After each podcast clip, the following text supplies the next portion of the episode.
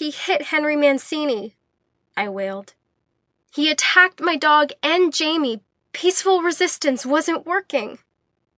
Jens got up abruptly and left the hut with no explanation, plunging me into guilt ridden despair over killing a living being. Charles wrapped his arms tighter around me as I sobbed like a baby. You can't peacefully resist a normal bear, much less a were. Lucy, it's okay. You're safe.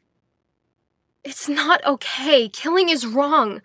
Martin Luther King would have found a way. I spent the next 15 minutes crying on Mace's shoulder while he tried unsuccessfully to understand my grief. When Jens returned, it was with a hard expression that I wanted to cower from as he towered over me. Give us a minute, Mace, he ordered. There was no mistaking the sharpness in his command. Charles released me, wiping the lines of tears from my cheeks before rising from the bed. You'll be all right, Kara. Jens stiffened at this and stared Charles down as he exited the hut. When it was just the two of us and Jamie's unconscious body, he crossed his arms over his chest and puffed his breast out authoritatively. I don't like him, he ruled. I wiped the last tear away and scoffed. You have a hard time getting along with people? I don't believe it. I shook my head and brought my knees to my chest on the bed so I could rest my head on them. You don't have to like him. You're completely free to make things as difficult as you need to. You know that's not what this is about. He called you Kara. Do you hear yourself? So what? Foss calls me a rat. Kara is a far sight better than Tor calling me human female all the time. Queen Lucy, Lady Kincaid, so what? Because Charles is nice to me now he must be the devil? Be more obvious, why don't you? My hand rested on Jamie's shoulder, and I lowered my voice so as not to wake him. Obvious? Talk about what's right in front of your face.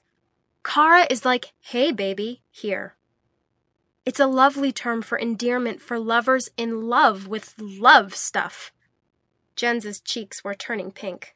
He looked like just pushing out the word love was strangling him. I shook my head. Don't do this. What? Look out for you? My hands flew out and animated my frustration. Don't make things difficult like this.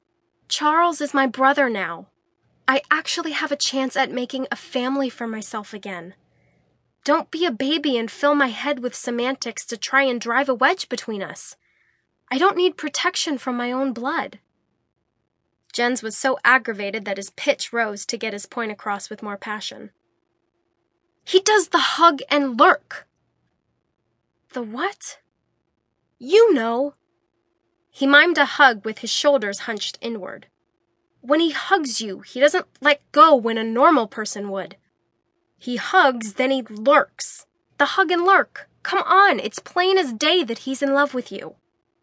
Well, maybe you should yell at me about it, I shouted back. I can't believe you're doing this. I finally get. And then you. I don't care what you say. There's nothing wrong with Charles or the way he looks at me. Aha! Jens yelled, pointing a finger raised in triumph. I never said anything about the way he looks at you.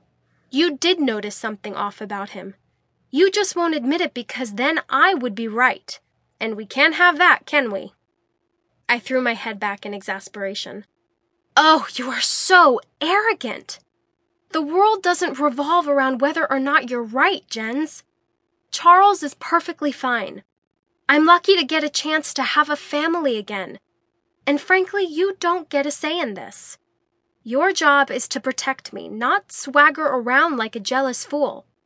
Newsflash, you're not my boyfriend. He struggled with which angry words to spit out at me, his face shifting from pink to red. I didn't want to hear it. I stood and stomped past him with my nose in the air. Lucy, wait! I'm not done talking to you. Oh, yes, you are.